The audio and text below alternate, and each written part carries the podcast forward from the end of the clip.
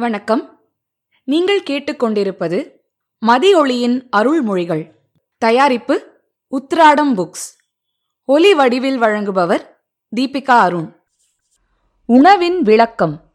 முன்னேறு புத்தகத்திலிருந்து ஒரு அத்தியாயம். கசிவு ஏற்படும் போதுதான் அசைவு பிறக்கிறது. அந்த அசைவே கனிவாய் சுரக்கிறது. அந்த கனிவின் ருசியே ஆண்டவன் இசைவு. கற்றுக் கொடுப்பதெல்லாம் காற்றோடு போய்விட்டதா? என்று கேட்பார்கள். வெற்று நினைவுகளின் பற்றே நல்லறிவின் நட்டமாக போய்விட்டது. அகப்பற்று அதிகமாகிப் போகும்போதுதான் புறப்பற்றை பொய்யான வேஷமாக நினைக்கிறார்கள். அகப்பற்று புறப்பற்றை எப்போதும் அணைத்துக்கொண்டே இருக்கும். உருப்பற்ற உடல் போல உள்ளம் தொய்ந்து போகும்போது விருப்பற்ற வீரன் போல் அது விண்ணையே சாடும். தடுமாறும் போதுதான் இடம் மாறும் ஏற்றங்கள் காற்றின் கனலாய் கணம் மாறும். ஆனால் அதில் எந்த யுக மாற்றமும் இல்லை. கணத்தை யுகத்தில் வைத்தவனும் யுகத்தை கணத்தில் ஒழித்தவனும் உண்மையை எப்போதும் நம் அகத்திலிருந்து என்றும் அகற்றுவதே இல்லை. பேச்சில் ஏக்கம் மிகுந்தால் அது புலம்பல் என்று பெயர் கொள்ளும். ஏக்கம் ஏன் பேச்சை ஏற்றுக்கொள்ள வேண்டும்?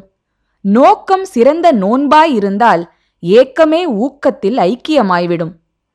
இப்போது என் சிந்தை திவலை சிறு வட்டம் அடித்த ஒரு கதை. மகாபாரத யுத்தம் முடிந்துவிட்டது. தர்மபுத்திரர் சக்கரவர்த்தியாக முடிசூட்டப்பட்டார். சூரியன் வடதிசையை நோக்கிப் போகும் உத்தராயண புண்ணிய காலத்தை எதிர்பார்த்து தம் உயிரை விடுவதற்காக யுத்த பூமியில் அம்பு படுக்கையின் மீது படுத்திருந்தார் பீஷ்மர். அப்போது ஒரு நாள் தர்மபுத்திரர் கண்ணபிரானிடம் அனுமதி பெற்று தம்பிகளோடும் திரௌபதியோடும் பீஷ்மரை காண குருக்ஷேத்திரம் சென்றார். பாண்டவர்களும் திரௌபதியும் பீஷ்மரை கண்டு வணங்கினார்கள். யுதிஷ்டிரர் பீஷ்மரிடம் வர்ணம் ஆசிரமம் மக்களின் கடமை அரசனின் கடமை போன்ற பல அருமையான விஷயங்களைப் பற்றி பல சந்தேகங்களை கேட்டார். பீஷ்மரும் பல விளக்கங்களை அவர்களுக்கு தெளிவாக்கினார். யுதிஷ்டிரருக்கு பீஷ்மர் செய்து வந்த தர்மோபதேசத்தின் இடையில் திடீரென்று திரௌபதி சிரித்துவிட்டாள். உடனே பீஷ்மர் உபதேசத்தை பாதியிலேயே நிறுத்திவிட்டார். திரௌபதியை அழைத்து மகளே ஏன் அம்மா சிரித்தாய்?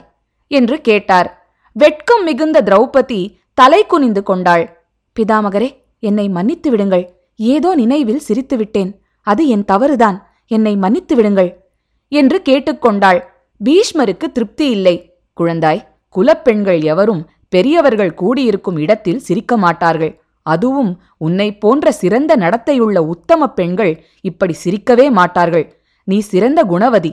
அறிவில் சிறந்தவள். அப்படியிருக்க உனக்கு காரணமின்றி சிரிப்பு வந்திருக்க முடியாது. எனவே வெட்கப்படாமல் நீ சிரித்ததற்கு காரணத்தை சொல் என்றார். இதை கேட்டதும் திரௌபதிக்கு கண்ணீர் வந்து விட்டது. தன் இரு கைகளையும் கூப்பி பிதாமகரை வணங்கியபடி பிதாமகரே அது மிகவும் சிறிய விஷயம். இருப்பினும் தாங்கள் கேட்டுவிட்டீர்கள். சொல்லிவிடுகிறேன். நான் சொல்லப்போவதை கேட்டு தயவு செய்து தாங்கள் என் மீது கோபப்படக்கூடாது. என்று அவரை கேட்டுக்கொண்டாள். சுவாமி இப்போது நீங்கள் இவ்வளவு தர்மோபதேசம் செய்து கொண்டிருக்கிறீர்கள். அப்போது என் மனத்தில் ஒரு சிறு விஷயம் நெருடிற்று. இப்போது தர்மத்திற்கு இவ்வளவு விளக்கம் கொடுக்கும் பிதாமகர் கௌரவ சபையில் துச்சாதனன் என்னை மானபங்கப்படுத்த முயன்றபோது தாங்கள் மௌனமாக அந்த இழிச்செயலை பார்த்து கொண்டுதானே இருந்தீர்கள்? பீஷ்மாச்சாரியார் இந்த ஞானத்தை எல்லாம் எங்கே விட்டு வைத்திருந்தார்? அல்லது இந்த தர்ம விஷயங்களை அவர் பிறகு கற்றிருக்கலாம் என்று நினைத்தேன். நினைத்தவுடன் சிரிப்பு வந்துவிட்டது. பித்தாமகர் அவளுக்கு அமைதியாக பதில் கூற ஆரம்பித்தார். குழந்தாய் உன் கேள்வி நியாயமானதுதான். இதில் உன்னை நான் மன்னிப்பதற்கு என்ன இருக்கிறது?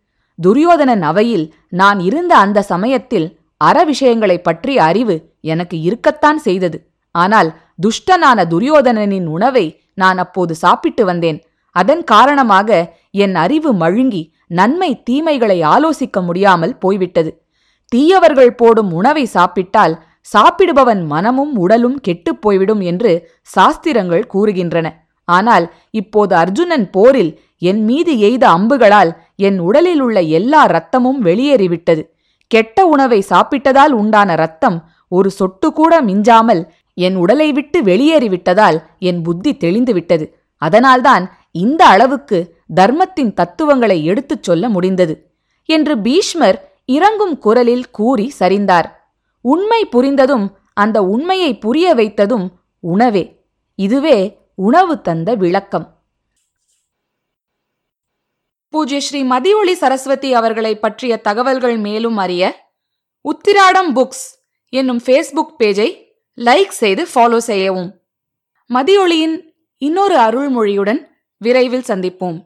நீங்கள் கேட்டுக்கொண்டிருப்பது மதியொளியின் அருள்மொழிகள். தயாரிப்பு உத்திராடம் புக்ஸ். ஒலி வடிவில் வழங்குபவர் தீபிகா அருண்.